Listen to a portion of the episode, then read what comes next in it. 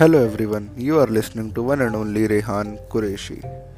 सबर का फल मीठा होता है I am definitely sure you guys must have heard this that patience is the key to success सबर करने वालों की कभी हार नहीं होती ये सब बातें आखिर हमें बताना क्या चाहती हैं ये सब डायलॉग्स मुहावरे ये हमें बताना चाहते हैं कि if we wanna go long then we have to be patient अगर हमें दूर का सफ़र तय करना है तो हमें सब्र से काम लेना होगा, जल्दबाजी भी नहीं। दूर का सफ़र तय करने का मतलब सिर्फ़ कोई टूर या ट्रिप नहीं होता।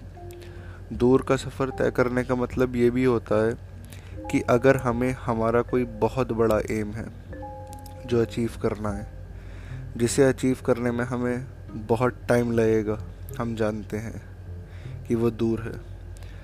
तो हमें कभी भी उसे जल्दी हासिल करने के लालच में शॉर्टकट नहीं चूज़ करना चाहिए।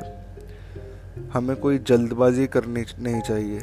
We have to take our time because great stories always take time जल्दी जल्दी में अगर हम उस काम को कर भी लें तो 99 परसेंट चांसेस होती हैं कि वो लॉन्ग लास्टिंग अचीवमेंट नहीं रहेगी।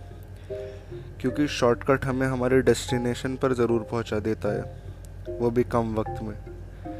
लेकिन अगर हमें दोबारा उस डेस्टिनेशन पर पहुँचना हो और वो शॉर्टकट बंद हो गया हो और हमें original road which is a highway वो हमने यूज़ किया ही नहीं हो तो फिर हमें आखिर पता ही कैसे चलेगा कि हमें दोबारा अगर वहाँ पर पहुँचना है तो हम कैसे पहुँचेंगे?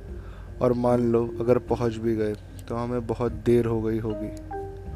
At the end I just want to tell you one thing which you always keep in mind लंबे गेम के लिए सबसे ज़्यादा ज़रूरी पेशेंस है। Thank you